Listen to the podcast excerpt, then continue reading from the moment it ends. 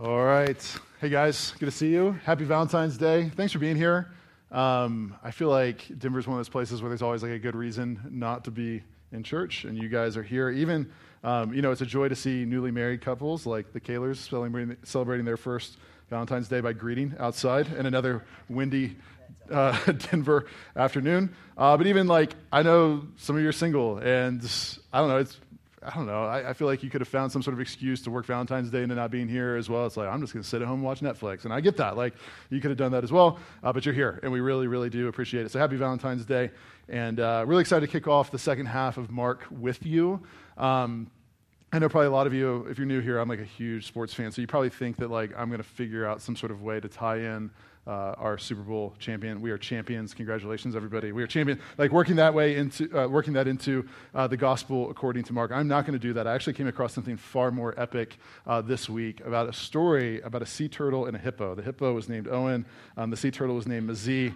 And uh, the way this came up is that we're playing at church. We're playing at church.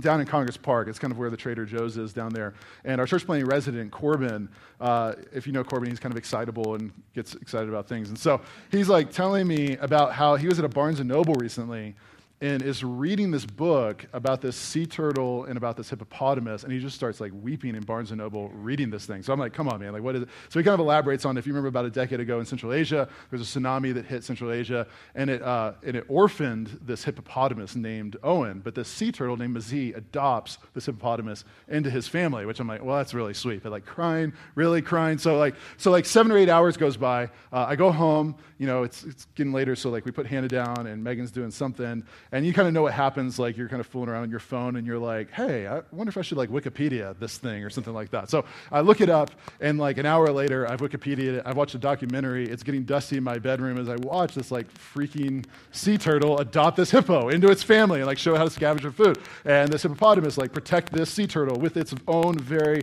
life from, from predators. And uh, you're probably like, why the heck are you starting with that? Well, I feel like that's the best overview I can give you for what the second half of the gospel according to Mark is going to be like okay? So you ready for this? Super, super excited for this.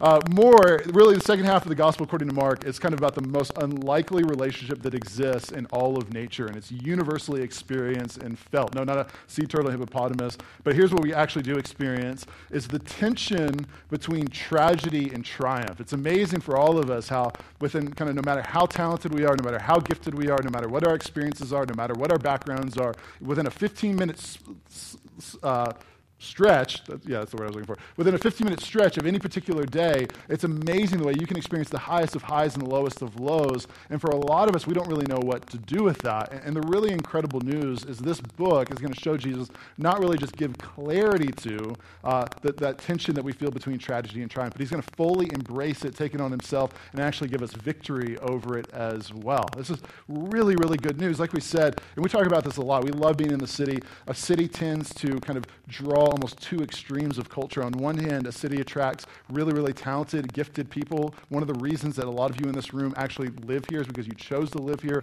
You're very good at what you do. You make good money. You're pretty influential, and that's awesome. But it's easy if that's you to not have a lot of categories for like, how do I handle tragedy? Because your entire life you've been gifted enough, talented enough, educated enough, wealthy enough to sort of throw gifts, talents, intellect, money at a problem and it goes away and then it's like all of a sudden you get sick or somebody close to you gets sick and not just like puking for 24 hours sick but like really sick and it's like what what what do I what do I do with this? And and a lot of you, even over the last year or so, have been crushed by the weight of problems that you no longer have the ability to fix. I would say the other group of people that cities tend to attract is really broken people. Like cities tend to also be magnets for real brokenness, and, and a lot of you have experienced stories of tremendous tragedy, and you've kind of experienced that again and again. You've sort of thrown your best efforts in terms of like making that tragedy go away, and it hasn't. And it's easy for you to sort of slip into the thinking to subconsciously, or even like not subconsciously, whatever the opposite of that word is, like for you to believe, like, I don't know how this is going to go for me. I at least believe that it's going to be like this for the rest of my life. You almost have no category of hope. You almost have no category for, like, it could be any different for me. And so, what we need is the very thing that Jesus is going to offer in the second half of this book. We, we kind of establish who Jesus is. We'll get to that here in a second. But he's not just going to show us who he is, but where he's headed. And where he's headed is to take on himself the greatest tragedy and triumph the world has ever seen, so that we can take on that as well. So, what we're going to look at tonight is we're going to start chapter 9, and we're going to talk about uh, getting a glimpse of Jesus' triumph. The, the way that 9, uh, chapter 9 opens up is it kind of gives us a little glimpse of triumph and then tragedy. I was planning originally to do both. And then I got into this, and like the first few verses were so sort of powerful and overwhelming. I felt like if we are going to do it well, uh, we needed to camp out here. I figured for Valentine's Day, you didn't want like a three hour sermon. Um, I know that sounds really romantic, but I limited myself. And so that's all we're going to talk about. We're going to see a, a glimpse into Jesus' triumph. And as we do that, we're going to ask three big questions. It'll be super simple. Uh, all we're going to ask is kind of what, what is going on here in this scene? What's going on here in this scene? Second, why does it matter? And then third, like, how do we actually live it out this week? Super simple. What's going on? Uh, why does it matter? How do we live this out? Okay, let's look at verse 2. Look with me at verse 2 of chapter 9. If you have a Bible in front of you, it'll be uh, helpful, uh, but if not, we'll have it on the screen as well. Uh, Mark starts by writing this. And after six days, uh, this is six days after Jesus asked Peter uh, the most important question that anybody in all of all of our lives will ever be asked. Like Jesus asked the question, Who do you say that I am. It's, it's the almost cl- uh, final curtain on part one of the book that's all about Jesus' identity. Who do you say that Jesus is? And, and the first eight chapters of Mark, they're almost like a scrapbook uh, that has like series, uh, a series of images that gives you glimpses into who Jesus is. Like, oh, he's the one who's victorious over disease. He's victorious over death. He's victorious over demons. He's the Messiah. He's the promised one who's come. He's God. He's meant to be believed. He's meant to be followed. And, and now Mark's like, okay, now that we've established this is who Jesus is, like, what is it that he has come to do? Do. Uh, Mark's telling us this happened six days after, which is also significant because notice that Mark is increasing his specificity to increase our confidence in the historical reliability. Say it again. Mark is increasing his specificity as he's going to talk about something that's kind of crazy. It's hard for us to believe a little bit. He's increasing his specificity in order to increase our confidence in the historical reliability. As he talks about this miraculous thing that happens, he's not like, uh, it happens somewhere with these people like a year ago. I think you can't really ask anybody about it. He's like, no, it, it happened here. It happened six days after this. Here were the guys that were there. Here's where it went down. You can ask them if you don't believe me. So uh, I love the way that Mark writes this book. Okay, that's just the first four words. Okay. Jesus, after six days, Jesus took with him Peter and James and John. If you remember, Jesus uh, made 12 disciples originally, and he had kind of like an inner circle amongst those 12, Peter, James, and John, and he's kind of giving them access to this unique experience and led them up a high mountain by themselves. Now, the high mountain that most scholars believe that they're going up is called Mount Hermon. We actually have a, a, map. Can we bring the global map of where all this is going down? Okay, so this is the world. You're welcome. Um, all of this is going down in the Middle East, right in this area. My hand is shaking, but right around there. Okay, let's zoom in uh, a little bit. And most of Jesus' ministry is taking place around the Sea of Galilee, but they've made their way north up there to Mount Hermon. Uh, Mount Hermon was around 10,000 feet above sea level, which I know all of you in Colorado are like, well, that's no big deal. But you have to understand, like, in that part of the world, like 10,000 feet above sea level is really big. Actually, I was looking this up, and you can actually go skiing there. So if anybody want to go skiing in the Middle East, you can actually go to Mount Hermon and you can go skiing. Now, well, here's what I really love about all of this kind of going down. Um, I'll, I'll, kind of admit on the front end, I'm a little bit biased about mountains. Like, we exist in the Mile High City. I pastor a church called the Summit. We're planting a church church called the Heights, so like I'm a little bit I'm a little bit biased around here, but it's really interesting because I think a lot of times people associate Denver and mountains as the place that people go to escape the serious things of the world. Right? Like a lot of you might have even moved here because you were like, well, there's mountains. Like there was almost no like I, I just feel like I meet people fairly regularly who moved here for no other reason other than like, man, I want to like ski my brains out. And it's really interesting because culturally, the stereotype is that people get around the mountains in order to escape God, but in the Bible, the mountains were actually the place where God revealed who he was to his people. Which is why a lot of you in this room moved here to ski your brains out, and God found you here. Isn't that like the craziest thing? Like you thought you were almost running away from God, and you were actually running right towards him. Surprise! Like that's how much He loves you. Like it's just, it's just amazing. I love, I love that over and over again in the Scriptures. People go up to the mountains, and God reveals who He is to His people, and that's exactly what you're going to see here in this scene as well.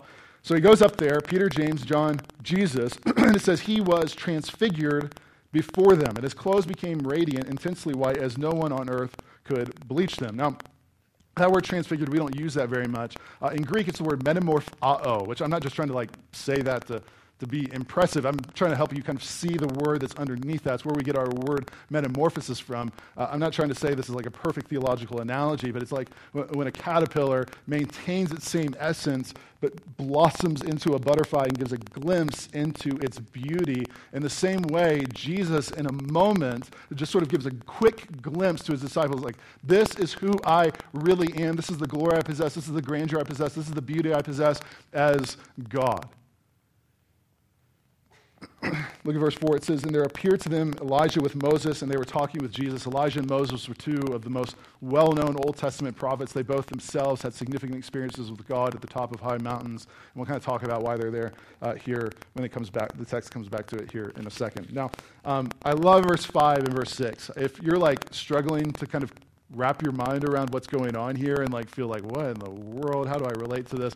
Like verse 5 and 6 is probably my favorite two verses of this entire scene because of sort of the, the humanity and the hilarity that breaks into the scene. Verse 5 says this um, and peter said to jesus rabbi it is good that we are here. Let us make three tents one for you and one for moses and one for elijah now it's interesting. Theologians and commentators all over are trying to like wrap their minds around like why in the world would, would, would Peter say that? And they try to do all sorts of like Old Testament theological analysis of like why exactly did this come from? But you have to remember, Mark was written because he was the personal scribe of Peter. So so Peter kind of would talk about here's what happened and here's the things I experienced with Jesus.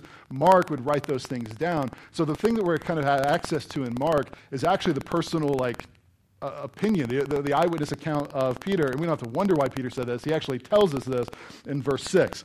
He says this because he did not know what to say, for they were terrified. Now, I don't know if you've had a moment like this where you just sort of say something stupid because you're just overwhelmed. Let me just give you an example from my own life because those always tend to land the best. So, um, like three months ago, I'm at Colorado Mills Mall, and I'm not sure why this has happened at malls, but like it seems like they've become almost exclusively kiosks with like bounty hunters trying to hunt you down to get you to buy their product. I don't even like going because it like makes me feel awkward and uncomfortable because I'm walking through and then somebody sees me and they want me to buy like their hand lotion and I'm like they just make a beeline for me and then I feel bad. And so um, about three months ago, this really happened. My wife is there as an eyewitness, and um, and, and I'm walking and this guy makes a beeline for me, and he asks me, "Do I like fine men's jewelry?" Um, and just to kind of give you a visual of what it is he was selling, I brought a picture kind of like what he was selling. So, like things that look like this, okay? Um, he has like case upon case of rings that look like this. So he says, Do you appreciate fine men's jewelry? You know what I said in response? I love fine men's jewelry.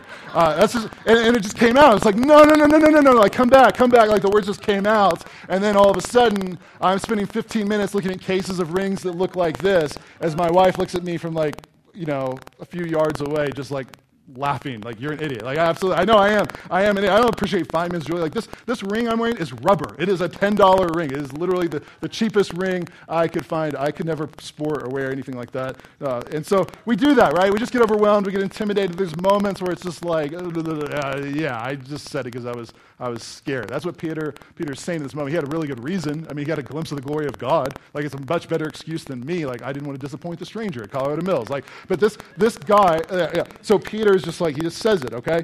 And look at this. It's like in the midst of all the confusion, in the midst of all of them trying to wrap their minds around this, uh, God the Father speaks and actually brings clarity to like all of what's going on here in this scene. And look at this in verse seven. And a cloud overshadowed them, and a voice, the voice of God the Father, came out of the cloud. This is my beloved Son, listen to him. And suddenly, looking around, they no longer saw anyone with them but Jesus only. Now, really, really significant point is being made here in verses 7 through verse 8. And God, in a lot of ways, isn't just sort of telling us, but He's showing us. Because when Jesus goes up to the top of the mountain, and He doesn't just simply reflect the glory of God, but He actually in Himself produces the glory of God. When Jesus goes up to the top of the mountain and he's with Elijah and Moses, and then all of a sudden Elijah and Moses disappear, and Jesus is the one who remains.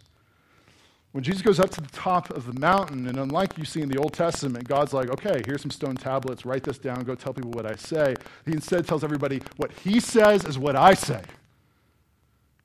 Like what he's declaring in that moment is that Jesus Christ is no mere good religious teacher, he is no mere prophet, but he is God himself, and he produces and displays the grandeur and the glory of God himself.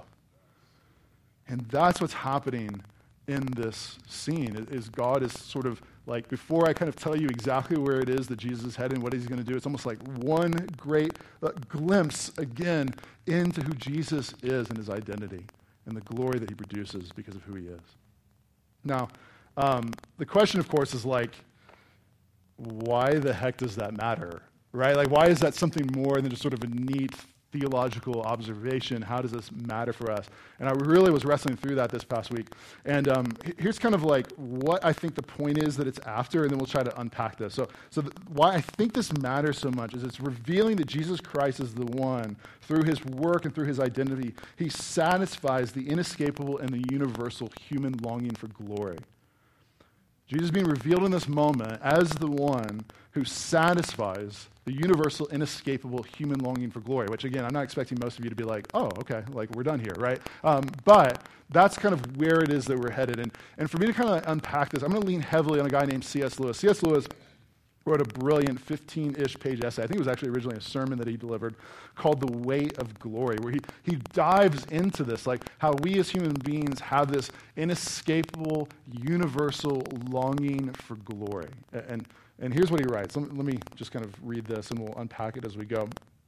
He says, in speaking of this desire for our own far off country, this is sort of Lewis's artistic way of talking about how we long to be part of something bigger and grander than ourselves.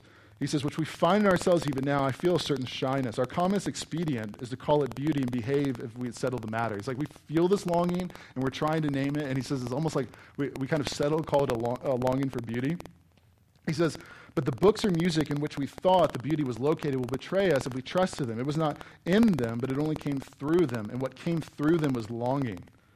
These things, the beauty, the memory of our own past, are good images of what we really desire. But if they are mistaken for the thing, the thing itself, they turn into dumb idols, breaking the hearts of their worshippers. For they are not the thing itself, but listen to this. They are only the scent of a flower we have not found, the echo of a tune we have not heard, news from a country we have never yet visited. Now, what Lewis is saying here is that we have this inescapable longing for glory, and, and we come face to face with certain things that almost promise us glory.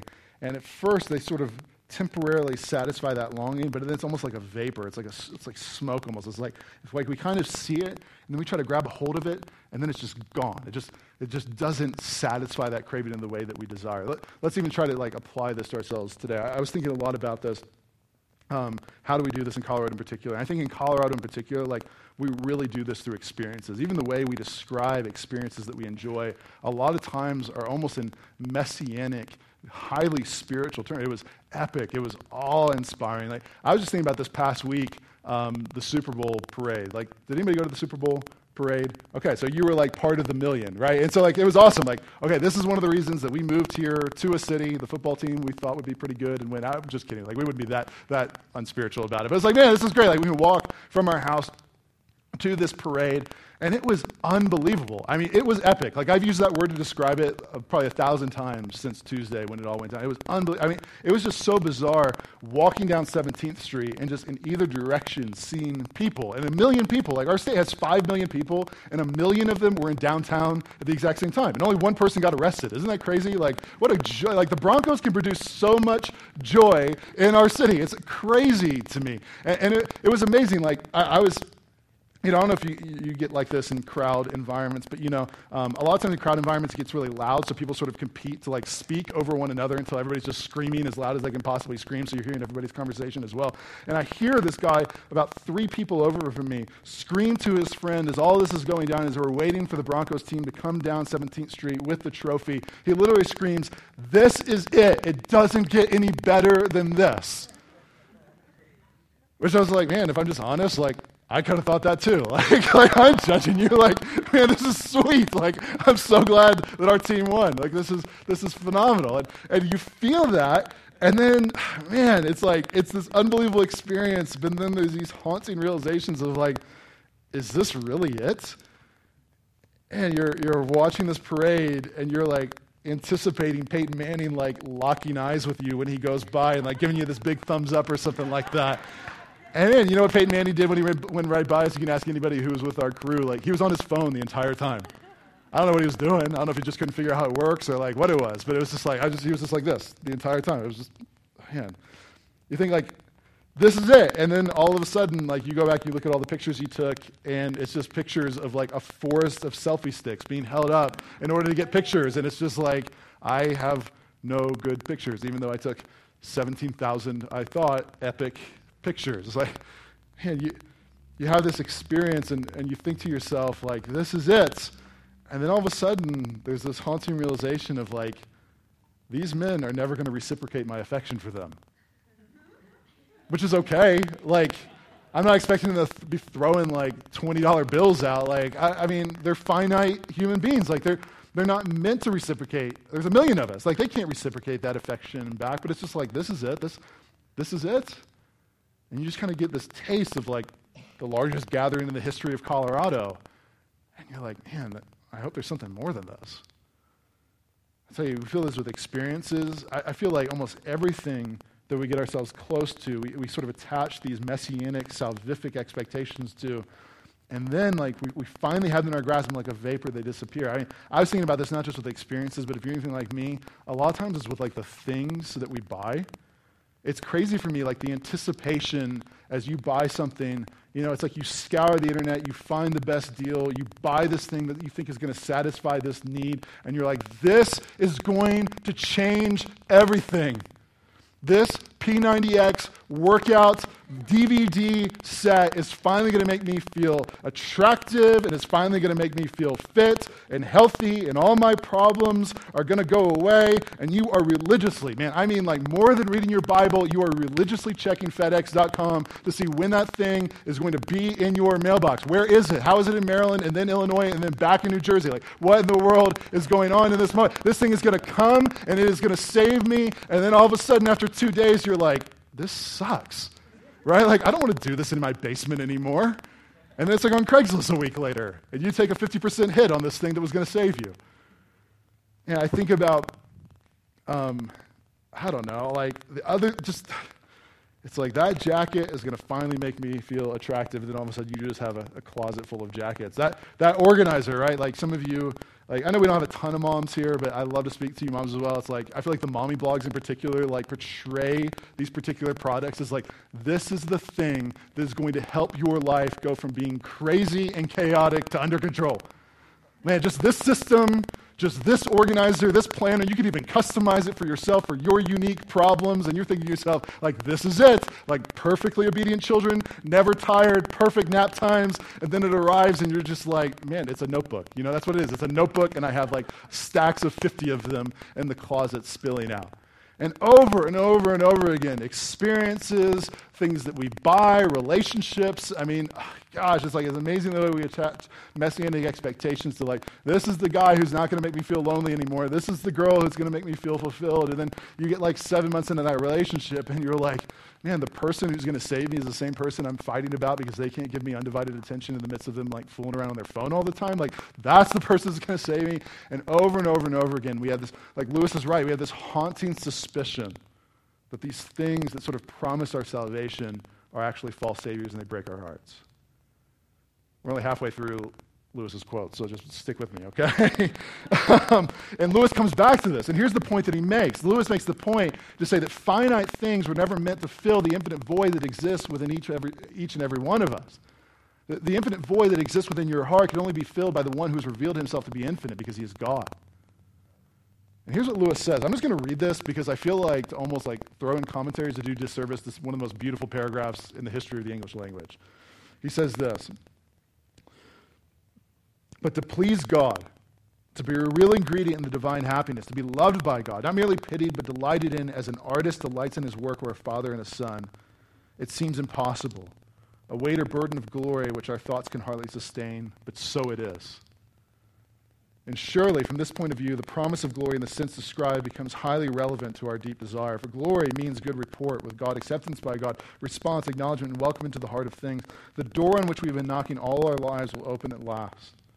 Apparently, then, our lifelong nostalgia, our longing to be reunited with something in the universe from which we now feel cut off, to be on the inside of some door which we have always seen from the outside, is no mere neurotic fancy, but the truest index of our real situation.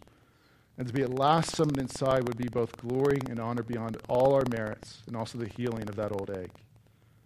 What would it be to taste at the fountainhead that stream of which even these lower reaches prove so intoxicating? Yet that, I believe, is what lies before us. The whole man is to drink joy from the fountain of joy. Come on, C.S. Lewis. Man, it's like, gosh. Like the point that this passage is making, the point that Lewis is after, the point that I'm after, is that just as you know that water is the only thing that will satisfy your thirst, just as you know that food is the only thing that will satisfy your hunger, what I pray for you to know is that Jesus Christ alone possesses the glory that will satisfy your craving and longing for glory. It's only found in Him. And anyone or anything less than Him, anything that is finite, will break your heart in the midst of you putting those messianic expectations onto it. That's why it matters. Now, I still feel then like, well, how does this like, okay, how do you live differently tomorrow, right? You can't go into your office and be like, hey, let me just read several pages of C.S. Lewis to you. Your, your coworkers aren't like, oh, thank you. They're like, don't do that. So, um, how do we how do we kind of live differently this week in light of Jesus revealing that He's the one who possesses the glory of God at the Transfiguration? And really, I just want to give you three simple implications, uh, and then we're going to just pray and ask God that He would produce this in our lives. Now, uh, the first implication that we see would just be rest. Uh, that, seeing that Jesus is the one who possesses the glory that we're searching for and longing after, that that gives us the ability to rest. And, and, when I think about rest, I mean in particular, I'm not talking like taking days off. What I mean is that I feel like Colorado is a place where people, people kill themselves in pursuit of sort of tasting and experiencing that glory. It's just amazing to me the way that people will move out here for experiences in a lifestyle and they sort of get close to it. And I mean, they'll, they'll push, people push themselves to the extreme to the point that it's like, I mean, they really will literally risk their own lives just to get an experience, a taste of an experience that's so epic. They feel like they're really living. They feel like they're really experiencing this particular thing. And I think in particular for those of you who have like gone to the cusp of this. I heard somebody say one time that like the scariest moment in our lives is when we actually get the thing that we've always longed for and then we find that it doesn't provide the thing that we believe that it would provide. And some of you have experienced that. Some of you experience what it's like to, I mean, it might not be an experience, even though I feel like in Colorado, I look at your Instagram feeds and it's like, yeah, you have like the most unbelievable experiences ever. But it might be you finally worked a job that you believe would always satisfy. It might be that you started being able to date the person you felt like finally I'm going to be able to date that person and it's going to be, make my wildest dreams come true. Finally I'm going to marry that person. Finally into the life stage of becoming a parent and then, then I'll truly be happy. And then you experience that and you finally have the very thing that you clamored for and it doesn't provide that, that glory that you crave. It's burdensome. It's expensive. It's like really expensive. It's draining. And to you, like my friend who's still on that quest and is trying to figure out, like, what is it that really is meant to satisfy this craving? Like, you can rest because your search is over. Like, that's what Jesus is providing. He's just kind of like, it's like giant neon flashing lights. Like, the thing that you've been looking for is not a thing, it's a person and it's me. And it doesn't mean those things are bad. It doesn't mean you have, like, we're not anti mountains. We're just saying that finite things like that are not meant to have ultimate expectations placed upon them. Because in that moment, they break the heart of the worshiper. And many of you experience heartbreak again and again and again, being let down by experiences, being let down by purchases, being let down by relationships. And you can rest, and you can stop the search and you can, I mean, the craziest thing is you can like believe right here, in this moment, right now. And the biggest need that you have, you can believe that Jesus has met because he actually has. Isn't that the craziest thing? Like right now, in this moment, anybody in this room could stop the greatest quest of their lives and have it be satisfied. And some of you will keep searching. Oh, man. Okay. So, anyways, uh, rest. Second, through this, Jesus really gives liberation as well. Jesus really gives liberation as well. And when I think about liberation, I mean liberation from the expectation that these things that are less than God are going to provide the joys of God. It's liberation from placing messianic expectations on people who will be false messiahs. And I feel like at really the root or the foundation of you being a good friend, of you being a good employee, of you being a good employer, of you being a good significant other, of you being a good spouse, of you being a good parent, of you being a good anything, is to not place messianic expectations upon those relationships. And it's so easy to.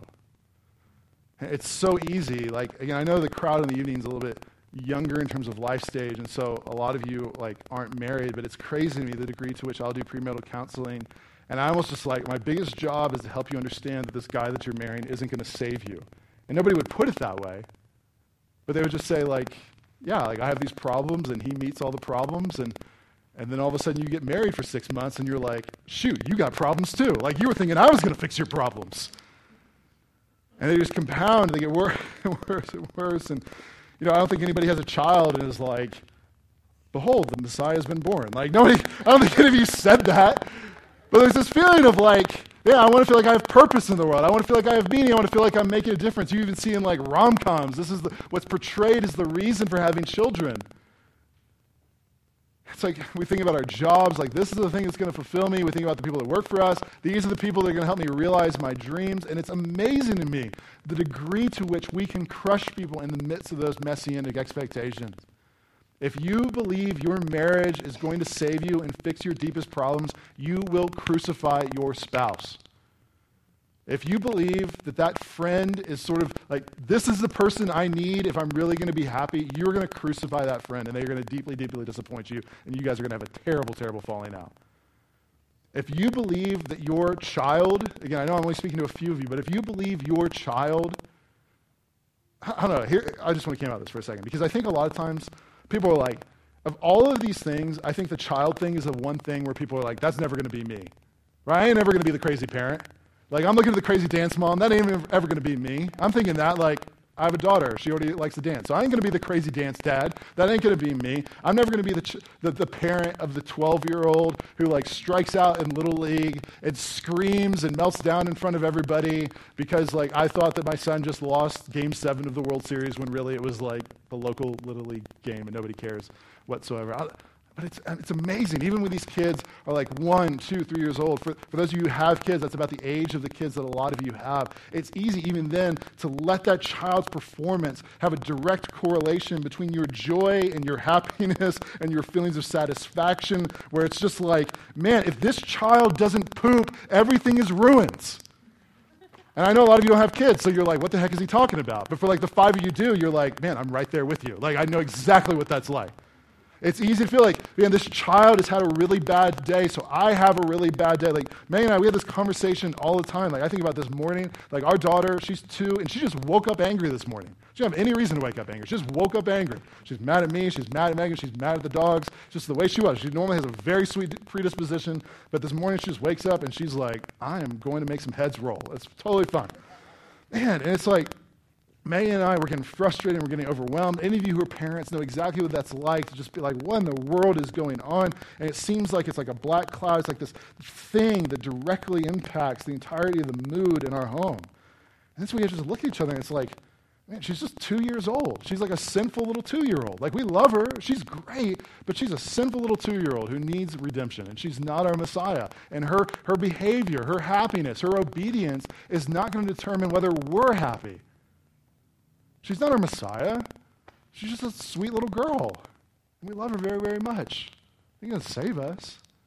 And it liberates you. It, it, liberates you because you need that if you're going to be healthy in your relationships. And it doesn't just liberate you from that sort of unrealistic expectation, but it liberates you to go into relationships to, rather than be a taker, you can actually be a giver. You say, okay, Jesus is the one who saved me, and it's His grace that has transformed me, and I come into relationships not looking to be fulfilled primarily, but actually to give and to serve in the way that Jesus first gave to me instead. And that's what breathes life into relationships. Okay, third and finally, it gives victory.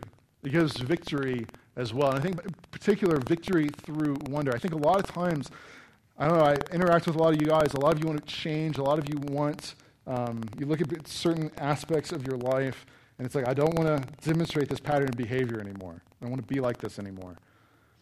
And I don't know what it is. It's kind of because culture, you know, like Dr. Phil talks this way, as well as a lot of times even religious circles will look at the behaviors that you perform and they're like, stop it. And you're like, well, why should I stop it? Because only stupid people do this. Okay? Like, stop it, stop it, stop it, stop it. Bad, bad, bad, bad. And then all of a sudden, like eight days later, you're doing the very thing that you swore you were never going to do again because guilt is a really, really terrible and horrible motivator. Like, if you really want to be changed, if you really want to be transformed, if you really want to see victory in the areas of your life where you want, like, victory over sin, victory over self destructive behaviors that hurt you and the people around you, like, what you need is not sort of guilt, but instead a vision of the greatness and the grandeur of the God who saved you and his ability to change you and to transform you. Just a glimpse to be able to not just hear, but to see this is who he is. And this is the grace that I've received. And this is the posture from which I fight these areas of my life that I'm trying to put to death. It's not just sort of like, wow, I'm going to try really, really hard to feel really, really bad. If you want to like read more about this, a guy named Thomas Chalmers, he wrote a book called, or he wrote an essay called "The, the Expulsive Power of a New Affection," and it's really, really helpful for this. I just want to give a quote, but if you want to read more about this, he'd be a really great guy.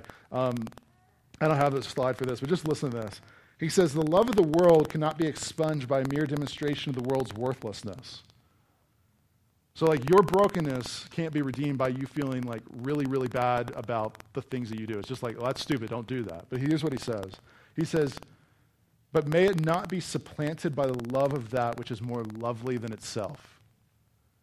He's saying in this moment, like, if you really want victory over the areas of life that are deeply broken and destructive, like you're what you need is kind of what's being provided in this very scene like a, a, vision an opportunity to like taste and to see the greatness and the glory of who god is and to let that power spill into your life in this particular area of life where you're fighting from and i think about this in particular it's like one more kind of like internet black hole i dove into this past week um, I don't know how I find these things, but uh, speaking of getting dusty in my bedroom, um, you know, I'm, I come across this story of this 12 year old girl in India who had never been able to see her entire life.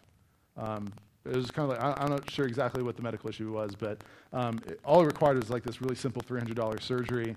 Um, but the region of the world that she lived in, it was really hard for anybody to get to her. And, and finally, at age 12, somebody gets to her and performs this surgery.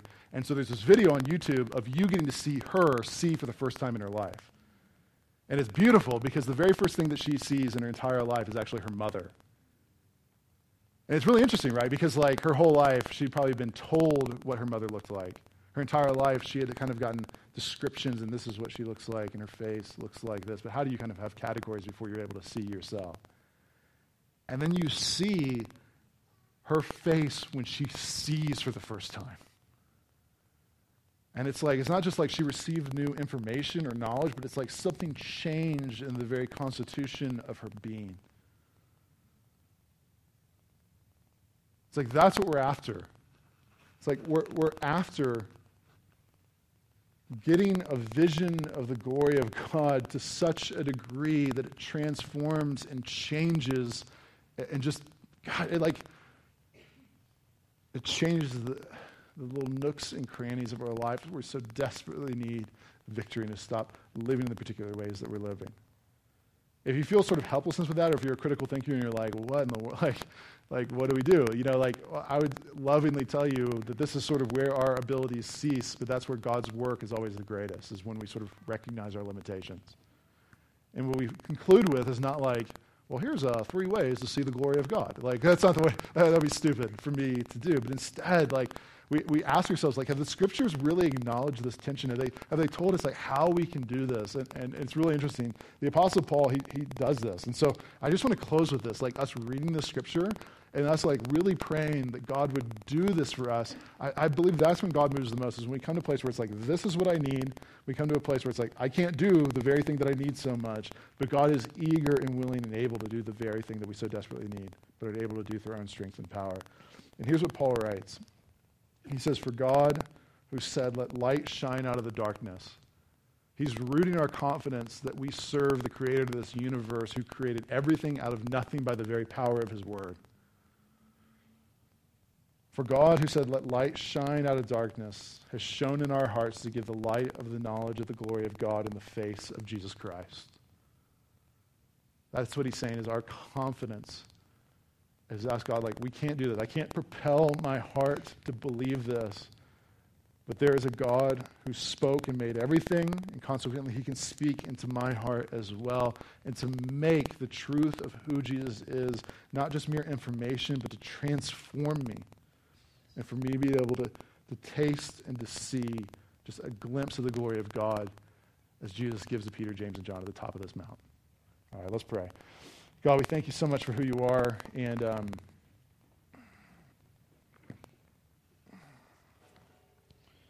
really thankful um, for just the scene that in some ways like seems really otherworldly and irrelevant and then we like press into it and we see that it's meant to change the way that we go home and live tonight when people disappoint us when experiences disappoint us when our jobs disappoint us